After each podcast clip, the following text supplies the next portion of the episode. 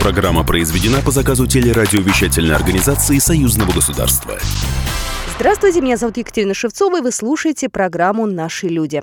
Встреча двух президентов, три дня в Сочи. Очень важное заявление. О чем говорили президенты? Обсудим это вместе с нашим гостем, политологом Кириллом Коктышем. Но начнем мы программу, как всегда, с главных событий жизни союзного государства. Главное за неделю. Сегодня праздник, 23 февраля. Ну и накануне в посольстве Беларуси в России поздравили мужчин с Днем защитника Отечества и Вооруженных сил Беларуси. Гости праздника увидели спектакль из репертуара драматического театра белорусской армии «Рядовые». Герои пьесы – солдаты пехотинцы Великой Отечественной. Те, что четыре года ходили в атаку, брали безымянные высоты, умирали и побеждали. И каждый день их все меньше и меньше. Подробнее о спектакле рассказал Игорь Фильченков, главный режиссер драматического театра белорусской армии. Конец войны уже происходит все на германской территории. В общем, это судьбы людей, прошедших всю войну, 41 года по 45 год.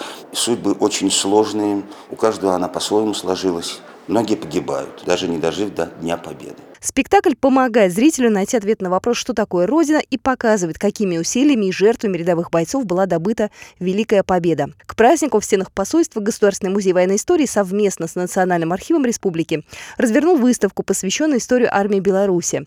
Здесь можно увидеть уникальные фотографии и документы, которые рассказывают о борьбе с немецко-фашистскими захватчиками на белорусской земле в годы Великой Отечественной войны. Более подробно об экспозиции рассказал Михаил Скоморощенко, заведующий отделом публикаций Национального архива Республики Беларусь. Большинство из этих документов э, никогда раньше не вводились в научный оборот. Среди них и директивные документы э, партии и правительства Беларуси по организации партизанского движения, наградные листы, многие документы, которые свидетельствуют о развитии и э, расширении партизанского движения. Российская сторона завершила ратификационные процедуры по белорусско-российскому межправительственному соглашению, связанному с въездом иностранных граждан и лиц без гражданства на международные спортивные мероприятия, сообщает Белта. Иностранные граждане и лица без гражданства, следующие для посещения международного спортивного мероприятия в период его проведения в государстве одной страны, въезжают, выезжают, прибывают и следуют транзитом через территорию государства другой страны без оформления виз по действительному документу, удостоверяющему личность и билету на спортивное мероприятие. Речь идет о посещении крупных спортивных мероприятий, в том числе и предстоящих в Минске вторых европейских игр. Вопросы равных прав граждан в социальной сфере рассматривали на этой неделе на заседании комиссии парламентского собрания по социальной и молодежной политике, науке, культуре и гуманитарным вопросам.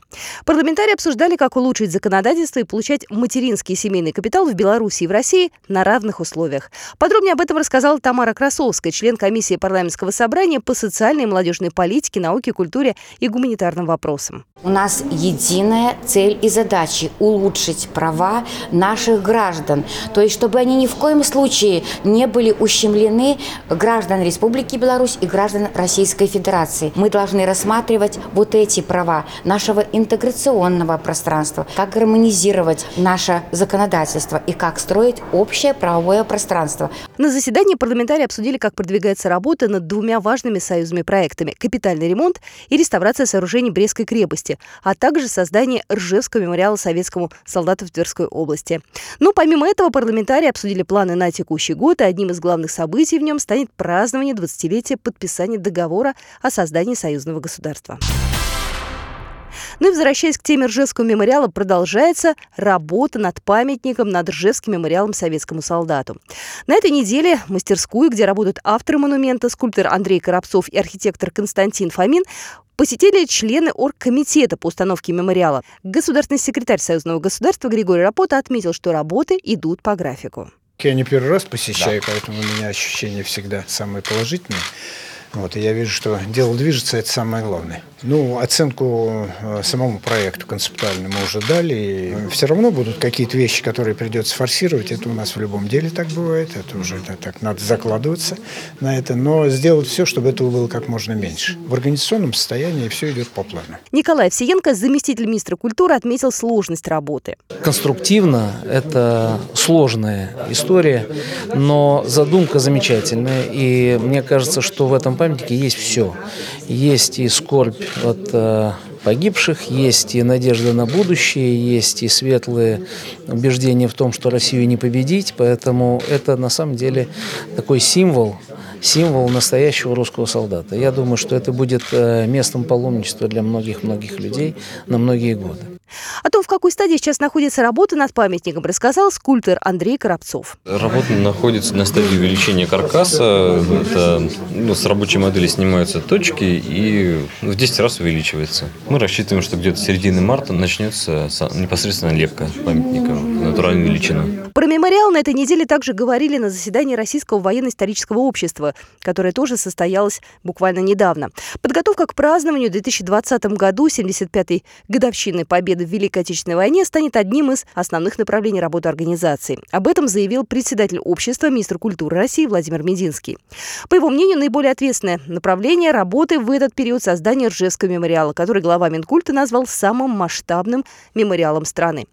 Как рассказали участники встречи Российского военно-исторического общества, общий бюджет Ржевского мемориала советскому солдату составит около 650 миллионов рублей.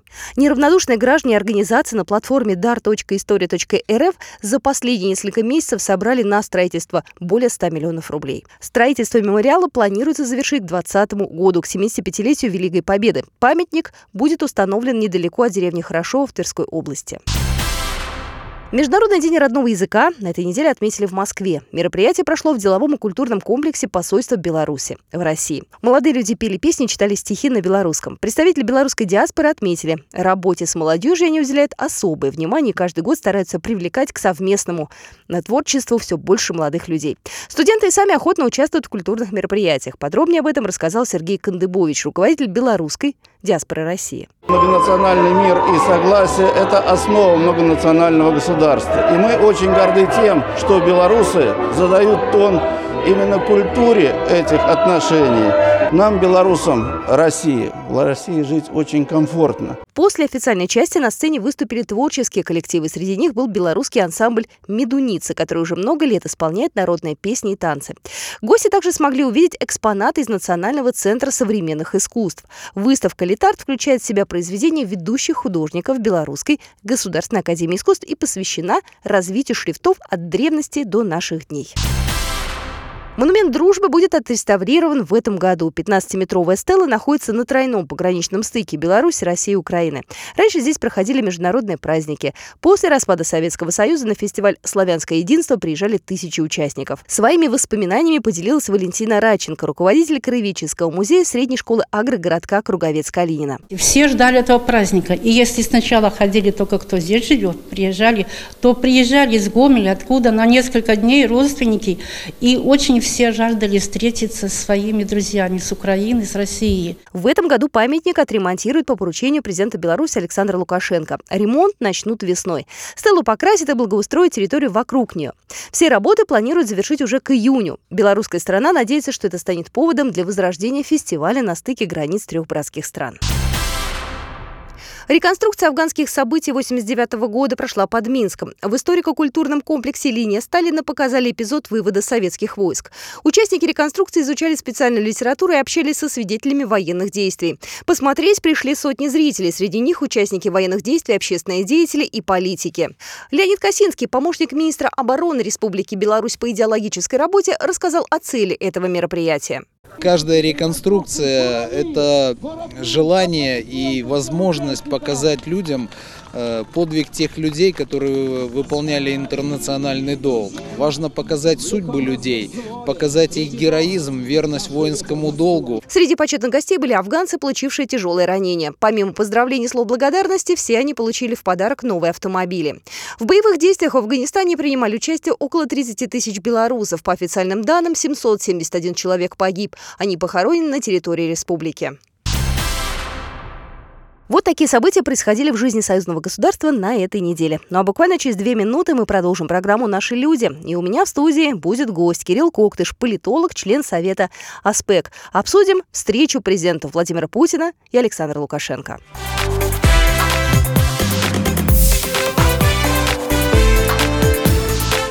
Наши люди.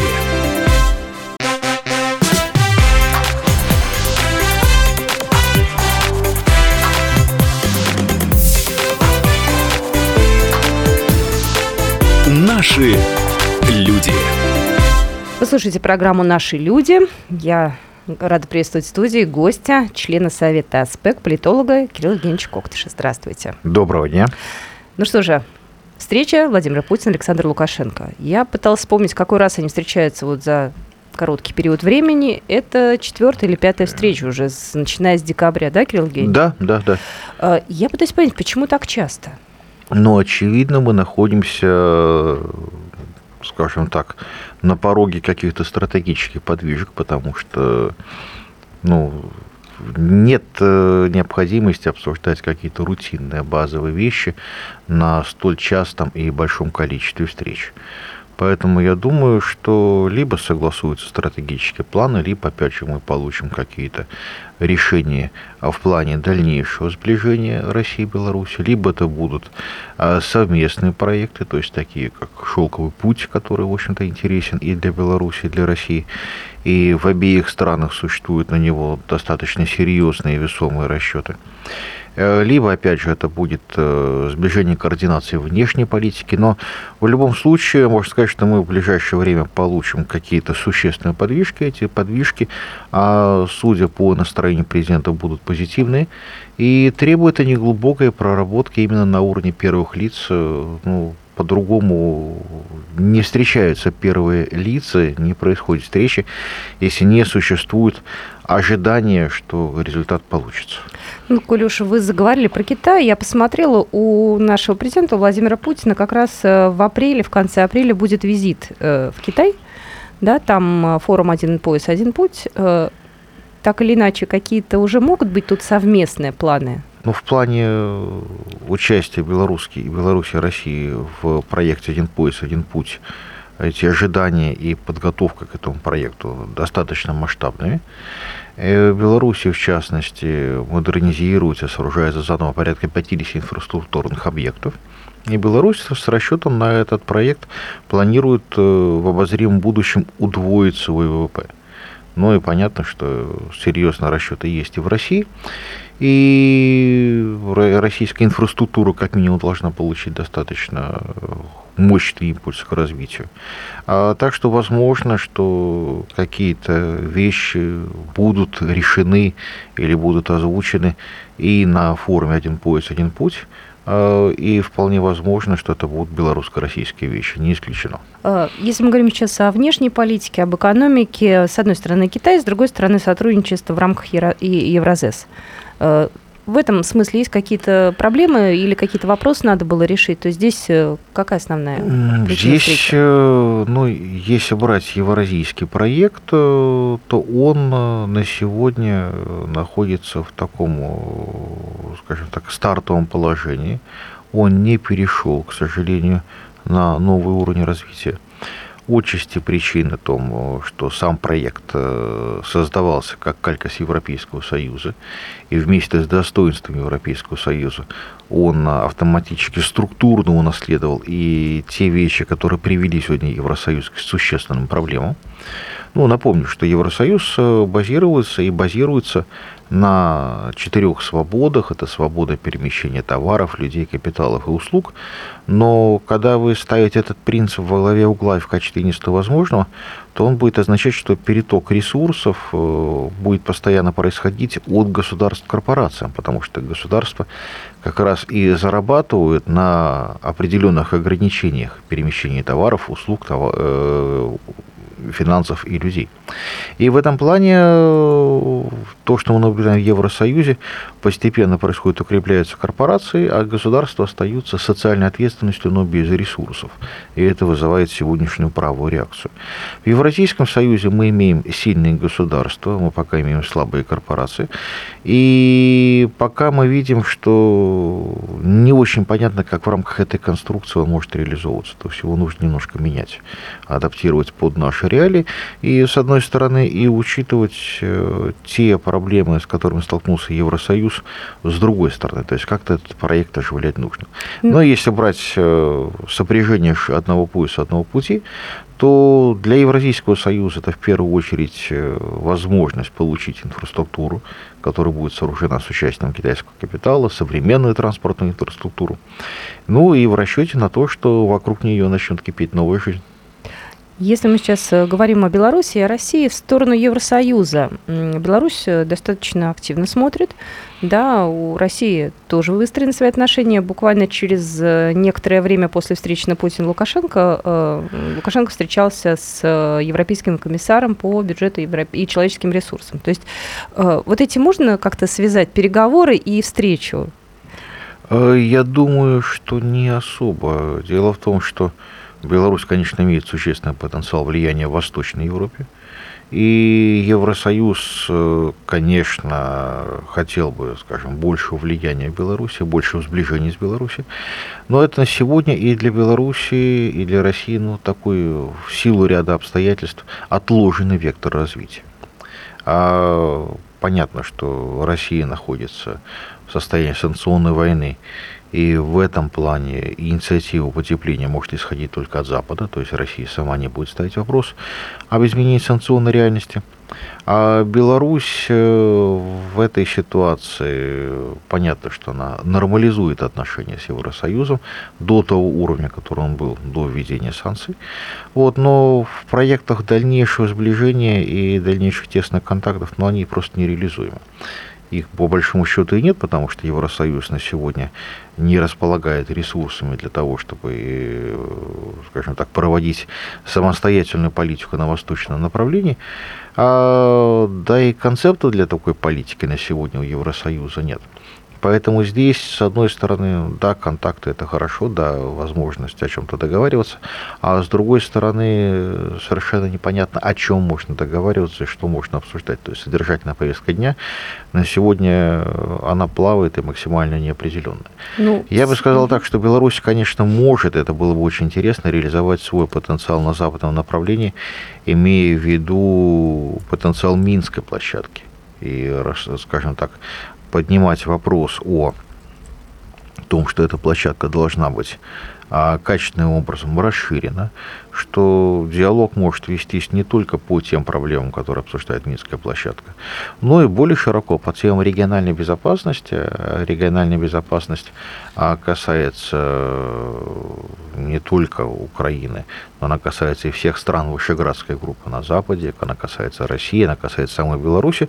И в этом плане а, Беларусь как, э, скажем так, один из столпов Э, мирного процесса в восточноевропейском регионе, конечно, могла бы сыграть очень существенную роль.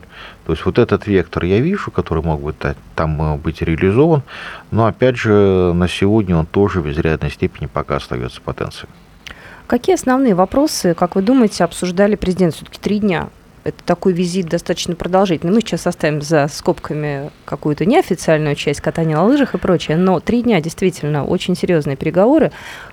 О чем? Ну, если, опять же, Лукашенко сообщил, что глубокой ревизии подверг, подверглось гуманитарное измерение а, российско-белорусского сотрудничества и взаимодействия, то очевидно, что, наверное, в этой сфере и нужно ожидать какие-то подвижки. Что такое гуманитарное измерение? Я думаю, наши слушатели Это... не совсем себе эти формулировки понимают. Ну, гуманитарное измерение э, на сегодня, оно, кстати, в достаточной степени э, интересно. А на сегодня оно предполагает, что белорусы не являются иностранцами в России, а россияне не являются иностранцами в Беларуси. То есть э, они имеют равные права на здравоохранение, равные права на а, образование, равные права на имущество и защиту этого имущества. То есть в этом плане это гарантия всех основных прав. Но это все уже существует. Это существует, да. но поскольку эта сфера обсуждалась, опять же, Александр Григорьевич сообщил, что мы подвергли глубокой ревизии пересмотру именно эту сферу, то очевидно, что здесь мы будем ожидать или должны ожидать каких-то подвижек дальнейших которые, то есть можно спекулировать, какие они будут, угу. но, судя по всему, как я уже говорил, что какой-то результат подготовлен. Мы этот результат, э, наверное, в ближайшее время услышим. А, дальше уже вопрос, как они договорились, от кого мы это услышим, от российского президента либо от белорусского. Но, как я уже говорил, что практика МИДов, она очень проста. То есть нет необходимости делать э, достаточно часто встречи первых лиц, если нет ожидания результатов. Э, опять же, последняя встреча длилась три дня, угу. нет необходимости а, трое суток беседовать, если нет ощущения, что мы все находимся в пяти минутах от результата, который вот сейчас вот будет достигнут и вот сейчас будет озвучен. Так что я не удивлюсь, если в ближайшее время вот эти результаты будут озвучены, то есть они явно есть. А вопрос, в чем они состоят и кто из президентов будет их озвучивать. Мы продолжим программу «Наши люди» буквально через две минуты.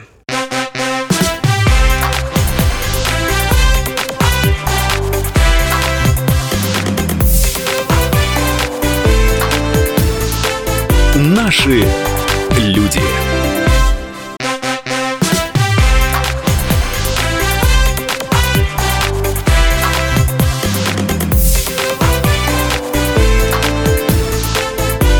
Наши люди. Мы продолжаем программу «Наши люди». Еще раз я всех приветствую. Тема нашего сегодняшнего разговора – встреча двух президентов – Владимира Путина и Александра Лукашенко, которая состоялась в феврале этого года в Сочи, не так давно. И по поводу итогов этой встречи нам рассказал э, Владимир Джабаров, член Совета Федерации Федерального собрания Российской Федерации, член комиссии парламентского собрания по вопросам внешней политики все вопросы, которые обсуждали два президента, очень важны. Ну, во-первых, экономика и даже не обсуждается эта тема, поскольку наши экономики настолько тесно связаны, что, в общем-то, Россия для Беларуси основной партнер. А в нашем торговом балансе Беларусь тоже занимает очень важное место. И более того, с учетом того, что у нас намечены какие-то планы, я думаю, что интеграция будет углубляться. И нынешнее состояние интеграции уже не удовлетворяет обе стороны. И сейчас главы государства, главы правительств постоянно встречаются между собой, обдумывают дальнейшие шаги сближения. Речь не идет о каком-то слиянии, образовании единого государства. В этом смысла нет в данный момент, я полагаю. Вот. Можно быть единым государством, и оно может разбираться противоречиями, а можно быть очень близким, близкими союзниками, создать вот э, такое союзное государство, как сейчас существует, и реально этот союз будет крепче, чем допустим, единое государство. Владимир Жабаров был только что в нашем эфире, член Совета Федерации Федерального собрания Российской Федерации, член комиссии парламентского собрания по вопросам внешней политики. А, еще раз хочу напомнить, сегодня на студии гость, политолог, член Совета АСПЭК Кирилл Коктыш. А, Кирилл Евгеньевич, ну вот э, вспоминая прошедшую встречу, помимо президентов были еще и встречи министров профильных ведомств. Здесь тоже идет коммуникация? А, конечно, коммуникация есть, она могла бы быть э, и глубже, и интереснее. Опять же, напомню, что при всей культурной близости, при всей, скажем так, родственности э, информационного пространства и так далее, но если взять ту же образовательную сферу, то для белорусского студента либо белорусского аспиранта на 9 предложений стажировок, грантов, получения образования, обменов из Запада будет одно предложение из России. Это совершенно ненормальное такое соотношение. А почему так? Потому что Россия не реализует этот потенциал. То есть в этом плане понятно, что инвестировать в образование это же самая одна из ключевых сфер, потому что человек всегда в процессе учебы, он всегда, кроме того, что он учится, он еще и выстраивает свои социальные сети. Те люди, с которыми он вместе осваивал знания, становился другим человеком, они становятся, как правило, его опорой в дальнейшей жизни. И в этом плане крайне важно, чтобы вот образовательные контакты, образовательные программы проходили между Россией и Беларусью, ну, наверное, на совершенно другом уровне, потому что, в общем-то, возможности вот эти в силу, наверное, ряда внутренних каких-то обстоятельств, но Россия совершенно неправильно их игнорировала до недавнего времени, либо они просто не в тех масштабах, как, например, это можно было бы реализовать. Ну, возвращаясь к итогам встречи двух президентов, свое мнение в нашем эфире высказал Сергей Калашников, член Совета Федерации Федерального собрания Российской Федерации, председатель комиссии парламентского собрания по экономической политике. Из той информации, которая прошла, очевидно, что речь шла о переформатировании союзного договора. Дело в том, что 20 лет существования союзного договора показало, что многие его основополагающие параметры, к сожалению, в нынешних условиях не реализуют. Это прежде всего относится к политической сфере, внешней политической сфере, да и, в общем-то, и к экономической сфере. Остается открытым вопрос, насколько договорились далеко пойти по переформатированию этого договора. Правда, остается еще один вопрос. Дело в том, что ведь вопрос о том, чтобы интенсифицировать строительство союзного государства, поднимается за последние годы не в первый раз. И были тоже какие-то договоренности, так и не реализовывались. Самый яркий пример – это неоднократное обещание Белоруссии перейти на единую валюту с единым эмиссионным центром. Под это давались конкретные России деньги, большие деньги. Ну, понятно, что никакой единой валюты на сегодня нет. Кирилл Евгеньевич, ну, возвращаясь к итогам встречи, если мы говорим о гуманитарной сфере, то, собственно говоря, при чем здесь политика, если мы говорим об учебе, о медицине, о какой-то социальной сфере? А те люди, то есть, которые сегодня учатся, которые получают образование, они лет через 10, через 15 э, будут уже на весомых постах среднего уровня, да, лет через 20-25 на первых постах. И в этом плане всегда крайне важно, а из какой системы координат исходит человек. Ведь образование, она очень тонкая сфера. Ни один человек не приходит в университет для того, чтобы уйти таким, каким он пришел иначе нету смысла. То есть человек приходит в университет, э, чтобы измениться, чтобы стать другим. Он меняет картину мира, он меняет систему координат, он меняет и уточняет свою собственную ценности, что хорошо, что плохо, что правильно, что неправильно. Да? Он смыслы жизненные формулирует. Поэтому здесь этот момент чрезвычайно важен. Ситуация, атмосфера, где все это происходит, и опять же то социальное окружение, оно задает э, пространство контактов для соответствующего человека ну, на ближайшие 10-20 лет. Поскольку, опять же, те, кто получает высшее образование, те, кто идет дальше, ну, так или иначе, они превращаются в инженерную, в гуманитарную и прочую элиту, то понятно, что эти же люди будут потом решать, что будет происходить с их страной. Эти люди будут формулировать а, жизненные смыслы и России, и Беларуси, что стоило бы приложить больше усилий, чтобы эти смыслы были общими так, чтобы не возникало конфликтов, не возникало разного понимания одного и того же, потому что чем ближе взгляды, чем ближе картина мира, тем всегда проще и интереснее находить э, общий язык и находить результат. Согласны ли вы с таким утверждением? Некоторые считают эксперты, что современные молодые там белорусские студенты, школьники, они смотрят э, в сторону Европы с таким же интересом, как в сторону России, иногда даже с большим. Студент э, – это человек, который формирует свой поле интереса, формирует свои взгляды. Понятно, что студент смотрит на туда, где есть, где есть сфера интересного где ему могут предложить а, что-то, ну, во-первых, что будет просто интересно, а во-вторых, то, что может стать потом для него каким-то жизненным делом. И понятно, что он может, будет смотреть по кругу и на запад, и на восток, а, но дальше еще возникает вопрос, а где удобнее это находить, да? где он может получить э, какую-то грантовую поддержку, где он может получить, в общем-то, элементарный набор, там, минимум жизненных удобств, куда он мог, скажем, приехать и остановиться.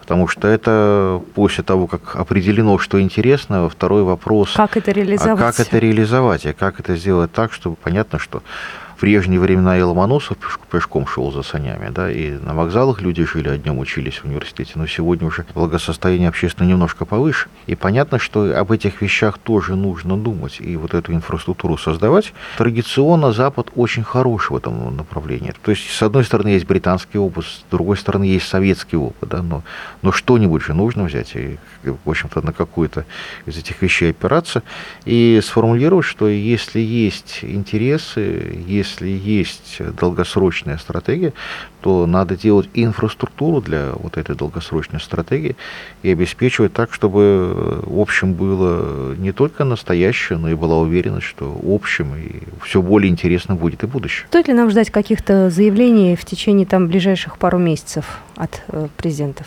Я думаю, гораздо быстрее. Я думаю, что, опять же, мы это можем услышать в ближайших выступлениях либо Путина, либо Лукашенко. Ну, явно, что нечто сформулировано, повторюсь, и явно, что что-то должно будет быть озвучено. Что именно это будет, э, опять же, можно судить только по тем утечкам, которые допустили сами президенты. Ну, вот я, соответственно, опираясь на слова Лукашенко, предполагаю, что это будет нечто касающееся гуманитарного измерения. Хотя, повторю, что, возможно, это будет связано с координацией внешней политики, потому что достаточно давно уже практически подготовлен проект решения о взаимном признании российских и белорусских виз, когда будет общая союзная виза. Возможно, это опять же будет связано с инфраструктурным участием в проекте нового шелкового пути. А, то есть все эти сферы, они тоже имеют право, и вполне возможно, что там тоже были какие-то прорывы, но что именно и где именно мы это увидим. Насколько важно президентам а, какое-то неформальное общение. Они катались на лыжах, они играли в хоккей, они, в общем-то, я думаю, много неформально общались. Насколько это им необходимо? Да это всегда необходимо, ведь ты общаешься с живым человеком, а не с механизмом. А все президенты так делают? А, ну, там, где есть близкие отношения, э, наверное, да, во всяком случае, в нашей культуре так принято ведь. В этом году будет отмечаться 20 лет со дня подписания союзного договора. Не кажется ли вам, что некоторые вещи нужно сейчас делать быстрее и форсировать события? Потому что, ну, сейчас, э, не знаю, скорости другие, чем 20 лет назад. Принять решение, возможно, более быстро необходимо. Санкции, международная политика. Все надо делать быстрее. Ну, трудно сказать. С другой стороны, Путин сказал, что интеграция не терпит суеты. То есть здесь на самом деле не во всех вещах нужно спешить. Иногда некоторые вещи должны вырасти и вызреть. Есть в Китае очень хорошая шутка про одного крестьянина, который решил помочь рису расти и повыдергивал все поле потому что он просто вытягивал ростки из земли э, с тем, чтобы вот этот рост ускорить. То есть тут нужно создавать условия для того, чтобы оно это выросло, для того, чтобы ростки укрепились. Тогда будет, конечно, и урожай. То есть в этом плане союзные государства, понятно, что есть вопросы, которые он должно решить. Да? И это э, все эти вопросы так или иначе сводятся к равной степени справедливости. Да, то есть при этом мы имеем проблему на сегодня, что саму справедливость Россия и Беларусь понимает по-разному.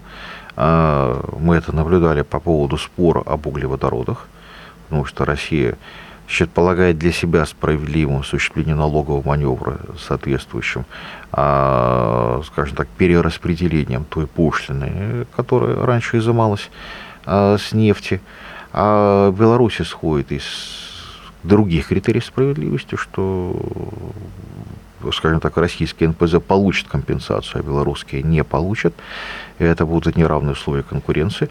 То есть в этом плане, да, как только мы говорим, что вот справедливость это хорошо, но когда мы доходим до ее конкретного предметного а, применения, то есть справедливость это, мы получаем достаточно сложный и порой даже жесткий спор. Поэтому здесь вот вопрос определения справедливости, определения того, а как сделать так, чтобы справедливость была общая, чтобы ее, а, в общем-то, на нее были согласны и Россия, и Беларусь. Ну вот это и есть как раз искусство дипломатии, искусство переговоров и одна из тех, в общем-то, неизбывных задач, которые Белорусско-Российский Союз по определению должен решать. Спасибо большое. Очень интересно было пообщаться. Еще раз хочу благодарить. Сегодня на студии был Кирилл Коктор, член Совета АСПЕК, политолог. Спасибо, Спасибо большое. вам. До свидания. До свидания.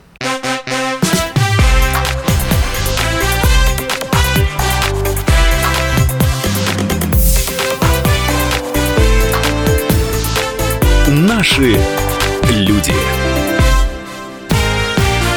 Программа произведена по заказу телерадиовещательной организации Союзного государства.